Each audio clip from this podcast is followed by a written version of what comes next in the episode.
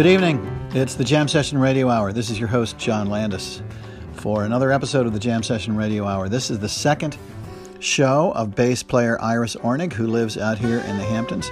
Iris is a very accomplished player. Those of you who heard it last week, her fir- the first show, heard a portion of a concert that was done recently at the Hampton Library in Bridgehampton as part of the Hamptons Jazz Fest. We actually um, um, broadcast that one on Facebook, Facebook Live, because we had no audience. Uh, had to do it inside, raining outside.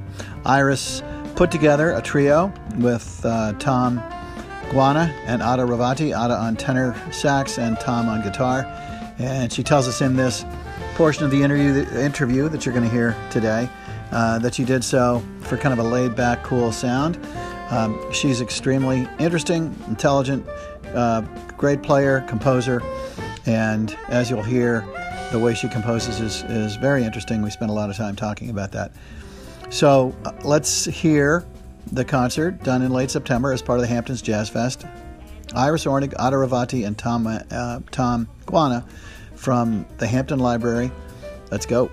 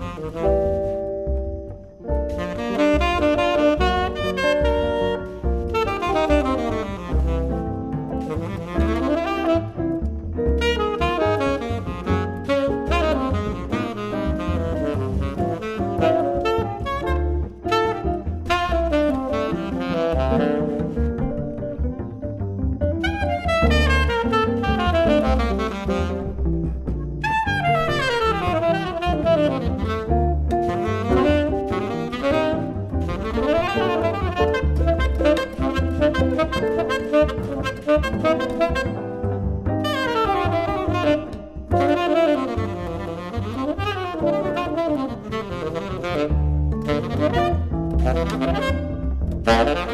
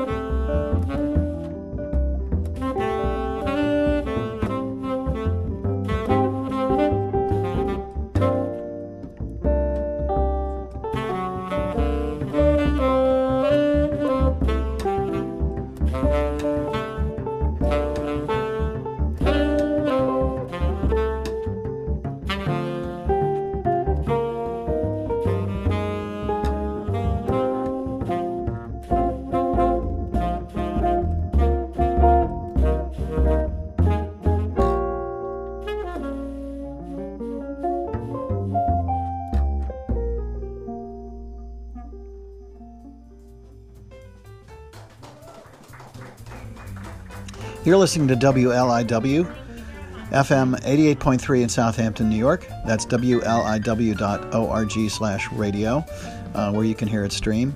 This is the Jam Session Radio Hour, and you're listening to a concert and an interview of Iris Ornig, bass player Iris Ornig. So, Iris, tell us more about uh, tell us more about your how creativity flows from your painting into your music and how is that is that pretty seamless or are they compartmentalized in your life, and uh, or do you see it as kind of one thing? Um, it it it it varies. So sometimes if I see a painting which inspires me, um, then I go from there and create music or sometimes i'm just creating music and i see total different colors which is kind of very interesting um, it, and i guess it's also a personal life at the moment i see a lot of blue colors even if i i haven't really composed for the last probably two three months but i have so many ideas in my head. So what i do i have my little iphone or everybody has their phones and do if i have an idea i just sing it in and then i'll i either write in as a title tree um, or if it if i have something like with a different meter three four five or something. Um, that's how i do it to keep then going back and and remember what i was um, thinking and doing at that time. So that definitely helps me with my little notes. And i know because i was kind of busy in the summer or busy and just enjoying life because finally out of covid seeing people and um, playing music again kept me busy so um, there i have my little recordings and when i have the time i sit on my bass or my piano and write a whole new song out of it so do, and, the, does what you're hearing in your head, I mean, what you're seeing in, in your head, the, the colors, does that, I mean, simplistically correspond with uh, a melody? Or is it more of a, a, feeling? You get a feeling, and, and so you just kind of translate that feeling into music? Yeah, it's it's a feeling, and I translate in in basically in music in a melody. Mm-hmm. Definitely, mm-hmm. definitely okay. that way. So you'll you'll play you'll you'll you'll get a melody, and once you get that melody, that that you'll be able to riff off of that for um, the rest of the tune. Do you ever do you ever um, do lyrics? I did lyrics, um, but I got really discouraged because um, I did lyrics in English, and since English is my second language, and native people are basically educated people say, "Oh, that doesn't make any sense." So I'm still looking for a lyricist who can help me out which I with ideas, but I haven't found the right person. I well, collaborated with a few people, but so I'm very strong-minded as well. What what I envision the lyrics should be. Huh. So that's that's probably also a little difficult um, for lyricists to work with me. Wow, that's so interesting. So you have tried to collaborate with others, where you yeah. would uh, play for others, uh, someone. This is the this is the melody this is the idea this is the this is the pace of the of the tune. Um, then then you'll give them an idea of what the you know the kind of topic might be. Mm-hmm, and then yeah. they come back with something which to you is like uh-uh, it doesn't work. Yeah i i i collaborated with one and um, his name is Sachal Vasandani. Um, he's a really wonderful jazz singer and he got too busy so we we worked very well together and he wrote very sweet, soothing lyrics, which I liked for those songs. But I haven't been in touch with him because he got so busy with his own music. And sometimes uh, a musician, when they got so busy with their own creativity, that they don't really have time for anything else. Right. So now you're in the city now, but mm-hmm. you were out yeah. here. You were out here in Bridgehampton um, for the first uh, half of the concert that we've done, yeah. and you played. But- go ahead. Oh, I'm sorry to interrupt you. And um, basically, I'm I'm just um, in the city in general one or two days mm-hmm. at the moment, and it just happened today that I did a live stream for a library, and also I have a private functional gig in the evening, so that's why I'm in the city. I will be back. I will be back tomorrow. Okay, so to give to give everybody an idea of what it's like for a, a working musician like yourself, um, who's trying to make a life uh, in, in, as a musician uh, out in the Hamptons, which is where you live. Mm-hmm. Uh, like before the pandemic, yep. Uh, how were things going then? Were you were you getting to play regularly? Were you were you making you know ha- having some jobs? Oh yeah, uh, before the pandemic, I played between three and five times a week. Um, in the city, I have had my regular engagement always Monday and Tuesday and sometimes Sunday, and the rest of the week um, I went to Long Island, played there, or if something was in the city, I played in the city. But I, I was I was very busy, and compared to now, I'm performing maybe once a week, and that's really compared nothing to Yeah. what was before. And that's what you find to be the case with other musicians. Things have Yeah, dried up, they're creep, creeping back, but the That- flow hasn't really, the flow is just a trickle so far. yeah. So so hopefully by spring it will be kind of back to normal. Yeah. To- now we have to to get through the winter, right? Exactly, exactly. So So when so- you were before the pandemic, when you were playing three to five times a week, how many of those times were in clubs, for instance? Um, uh, in clubs were definitely two times a week. hmm Okay, and I that was a regular gig that you would have. Yeah. Yeah. Mhm, yeah.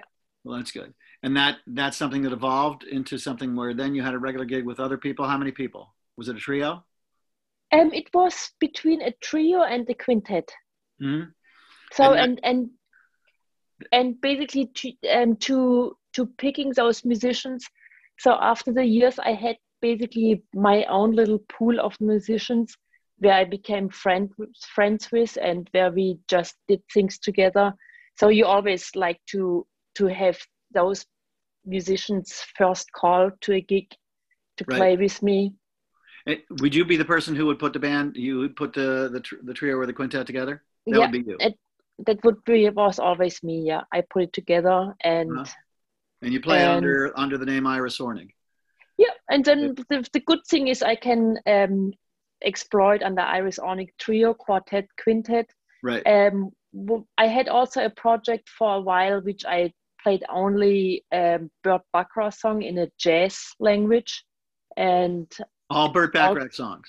yeah, and also Michael. Jackson. uh also Michael Jackson, which Michael then I call, called Iris Ornig reimagines Michael Jackson. Iris Ornig plays the songbook of Burt Bacharach. Um, Oh, the latest project, which unfortunately got um, basically just um, crushed by the pandemic, was um, Iris Ornig's Pilgrims. So I'm from Germany and basically traveled, had the voyage from Germany to New York, and I put a whole set of um, compositions of mine together to explore and describe that journey. But that project is basically at the moment still uh, on ice until everything is getting kind of normal. I wanted to do a recording last year. We planned every planned everything for last autumn. It didn't work out, and hopefully But all those songs are written. all those songs are written, and it's with a, a cornet player, guitar, bass, and drums. So when you do the when you do the arranging for the Michael Jackson or the Bacharach, um, what's that like? How different is that than uh, composing your own tunes? it's definitely challenging because it's like with your own songs you can you can choose the direction you want to go with songs who are written and you are rearranging you have to came, keep it in the same framework basically you have to go that route you can't just go in the field and come back sometime later um, basically you just um, miss the road at one point if you do that you can like do little detours but you always have to stay on on the road of the previous composer And what would it be like if you were to try to commercialize some of those songs? You would you presumably have to get rights to them, right? yeah that's that's um that's also i didn't get the rights um somebody wanted to do a recording but he asked me to uh, take care of the rights and the rights were too expensive to pursue it for a recording so So i you actually I- explored that through the publisher, yeah mhm, yeah so i didn't i didn't do it right? And and which was that the Bacharach or the Michael Jackson? it was a michael jackson yeah. which I really thought it will be very cool, but um, unfortunately, um, as artists always have kind of not really the money flowing to get all those things done. But when you play that in a club, then um, this is kind of an arcane point. But then the club has has already secured rights, so they secure the rights to the music, and you're so you can play that in a club without separately Yeah. securing the rights. Exactly. Yeah. Uh-huh. Yeah, That's nice. yeah. Okay. So, um, do you feel that as a as a player composer um, that you're typical or or or atypical uh, in that respect? Like most of, would you say the preponderance of the musicians that you encounter? Uh, I know they've had composition courses. You told us that. Mm-hmm. Um, mm-hmm. Continue to compose like you do, or is it something that you think makes you a little bit unique? Um, I think it makes me a little bit unique. Um, and of course, every composer has their unique style. And my composition, so I'm I'm in general a kind and melodic person. So the kindness, I my music is very melodic, but it has a lot of twists and and characteristic changes which is very surprising. So I definitely now, as a composer, I have that as an advantage that that basically I'm having a song that goes uh, suddenly a complete different direction and it's coming back to the song how it is. So I definitely have um, a talent for that, doing those things.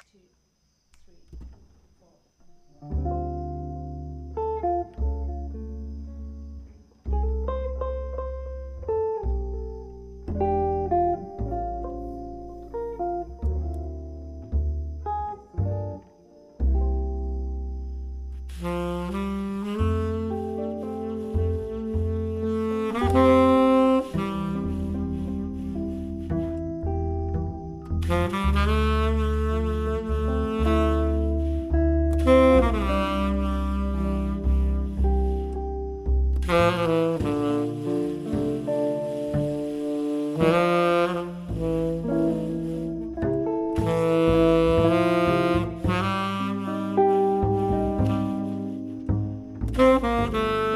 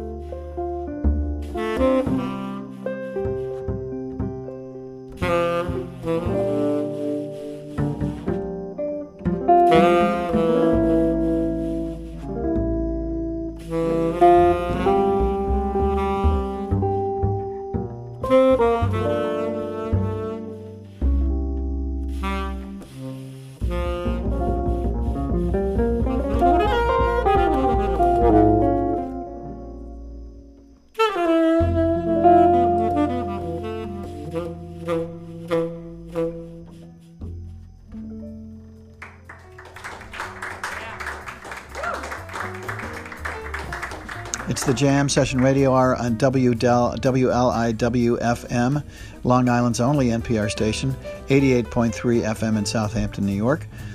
Thanks so much for joining us. You can also hear this on WLIW.org slash radio, and all of this is podcast, including many other shows of the Jam Session Radio Hour, many other shows of WLIW, just a real feast of interesting podcasts. Well, I think it's I think it's great that you compose because it seems to me that uh, for for a life of a musician to have those layers, you know, there's playing, there's practicing, there's you know, Yeah. there's playing Mhm. seriously, there's playing with your friends, and then there's also composing, and then that I'm sure has different levels as well and arranging. So it just makes that that much more complete, I would say, a Yeah. life to me. For a musician, it's like, uh, yeah, and then you're also uh, you're also artistic. You're very artistic, right? You still paint I still paint. Yeah. and you never really stopped painting from the time you started painting, right? You're a painter. No. Well, What are your paintings like? Or do you do photography? Do you do other things as well as paint? Um, photographer as well? I did photography. I do some pictures, but I never think they're really cool. As so, there are other people who I really admire. Um, I I definitely like more the kind of painting with um, watercolors or acrylic, and sometimes just with pencil. I do like that. I think it's a, it's a process of creating something. Um, I don't have the eye. f- You, you need a really fast eye for photography. I think so Fast to see yeah to see oh that's a great shot and and and they just shoot the shot Right. And and and and in the and, uh, what's what's the correlation between your painting and your your your composing? Will you paint something and then say, "Well, I can riff off of that and compose it," or you will you more often than not be inspired? If you're inspired by art, you'll be inspired by somebody else's art. um i've never actually i've never it's it's for me now something i will try because i've never painted something and do something with music or verse wise i just visualize it and it's it's there but it's not um putting on paper or a canvas i like that idea i So definitely you've never you've never created a piece of art that No. then inspired a piece of music. no That's Actually, no. But you certainly have been inspired by art. Certain pieces of music have been inspired by other people's art. Oh yeah, definitely. When I was a kid, I was the biggest Salvador Dali fan fanatic. He he really impressed me. yeah, Really, really something. that's great. And where where can you see most uh, like where in the U.S. can you see the most Salvador Dali's? What museum? Do you know? Um, I do not know. I know I was a few years ago uh, in Houston. I was playing there, and I was very lucky to get a special exhibition. It's probably like eight or nine years ago in Texas. Um, but I do not know right now. So there were Dali's there that you saw. Yeah. Right. How about in Europe? Um, Europe, I do not know because when I when I played in Europe, I always I'm always there for a day, and half of the day is anyway travel day, so I can't really tell right now. So your life as a working musician, uh, creating income from music, has always been in the U.S., not in Europe Yeah, per se. yes, Right. definitely, definitely. you have, uh, how about how about your your friends who are still in Germany, who are in Germany and are pursuing jazz? What's what's the environment like there? Um, um, setting aside the pandemic. and the environment there is really great. Um, at, at one point I was jealous because they are opened up already to play again, but then they closed again, and I was kind of jealous and envy that they can play and I'm just locked down here. Um, it's definitely jazz is definitely equivalent with here um, to play music, which is really great. I think it's really great. And the one thing is, I definitely know if I just go and visit my family in Germany, I always can call up, hey, I'm coming. Um, I come just, for example, for a family trip. Can you book a few gigs? And then I just come and play with my friends in Germany around around town or in the mm-hmm. next city. So there's usually something going on that you can yeah fold into. That's that's yeah, yeah.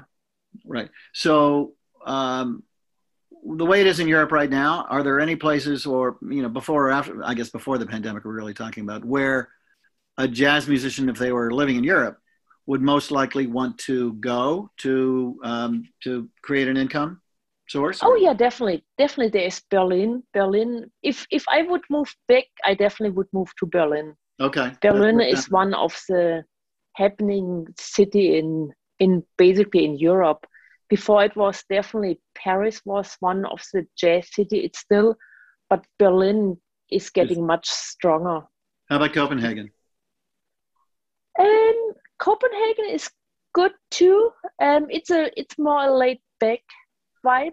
Mm-hmm. Definitely. Um, I think I I like more the energy of Berlin, mm-hmm. like new and more a little more aggressive. I think I like that kind of energy on the edge aggressive, edgy. Yeah, I mean, I'm, I'm thinking of another interview that I did with Martin Fabricius. I don't know if you know mm-hmm. who that is. He's a vibes player. He's a friend yeah. of Claes's, and they studied drumming together. And then he went off in a different direction and and and does vibes. Mm-hmm. Um, and I think he has a lot of support there. You know, from the because they give a lot of support to the arts. Yeah. So he's been able to take advantage of that. Um, have you ever played with a vibe player, vibes player? Has that ever been a part of your trio or your quartet or whatever? Never, but I played with uh, Blanton Tyler, who lives in in the city here. He's a fantastic uh, vibe player and also piano player. Blanton Tyler. Uh huh. He's mm-hmm. really good. It's and he plays also, which I'm kind of I I like that um, the mixing when they also have marimba and vibraphone because marimba is more percussive yeah. and the vibraphone is more um, has a much bigger sound because you can hold those notes or cut it off. So no, okay. Yeah. And and are are there any you know I mean what are the instruments that you think fit best with what you do? I mean obviously you're you're, you're part of the the back right the back the, the percussion the sound and all that but you hear all these melodies so mm-hmm. then do you have uh, like uh, like Ada played with you the other day and and uh, in what we're playing now uh, in this yeah. uh, in this program. Um, tell us a little about that gathering, that that instrumentation, those players, and, and whether that was, you know, how that may have stood out in one way or another from other gigs. Um. So um. So Ada, I know actually um, probably since I'm in New York ten years ago. Um, somehow we never had the the opportunity to play and then um, how it is she moved to the hamptons um, even if she was probably still in the city but a lot out there um, had a child and lived full time and played with her husband all over. Um, so basically i met her again um, the hamptons jazz fest had their opening at the oh, long reserve. Uh-huh. What was it called again? That it's longhouse. huge, Longhouse, yeah. Thank you. And I heard there heard her there and and basically we just reconnected and we said we should do something together.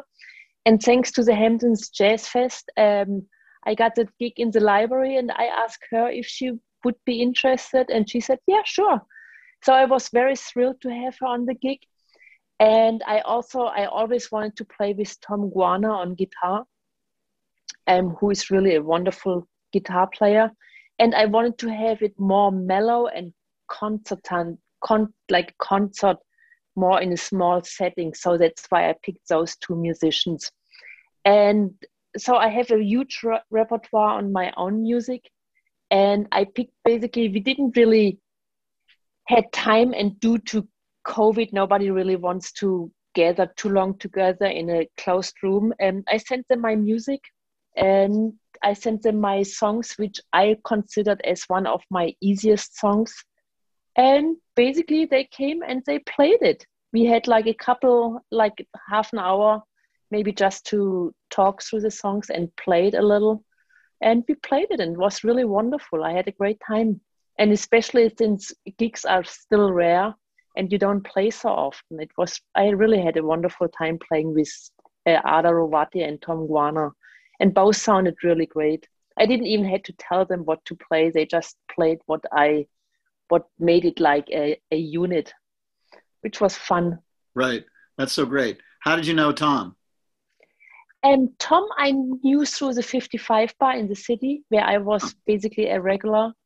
Mm-hmm. I knew him through there and I know also he lives in Hicksville. So coming out to the Hamptons, it's kind of still a hour and probably 15 minute ride. Right. But if you come come from New York City, it's you have to add at least another hour just be able to leave the city. So that right. was really good that he, a little closer. he lives. Yeah.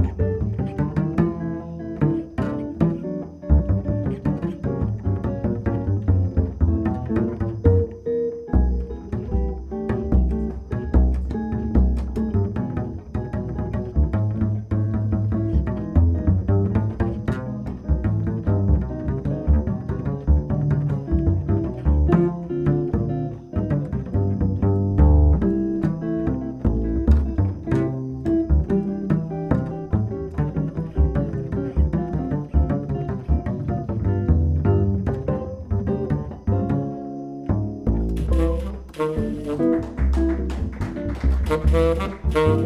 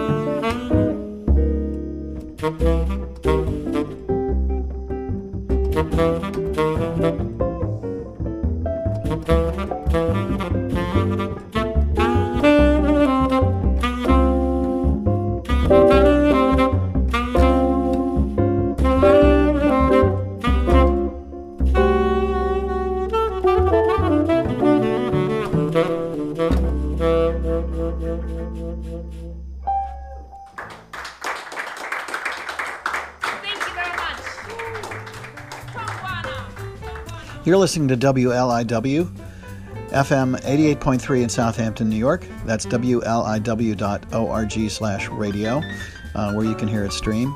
This is the Jam Session Radio Hour, and you're listening to a concert and an interview of Iris Ornig, bass player Iris Ornig.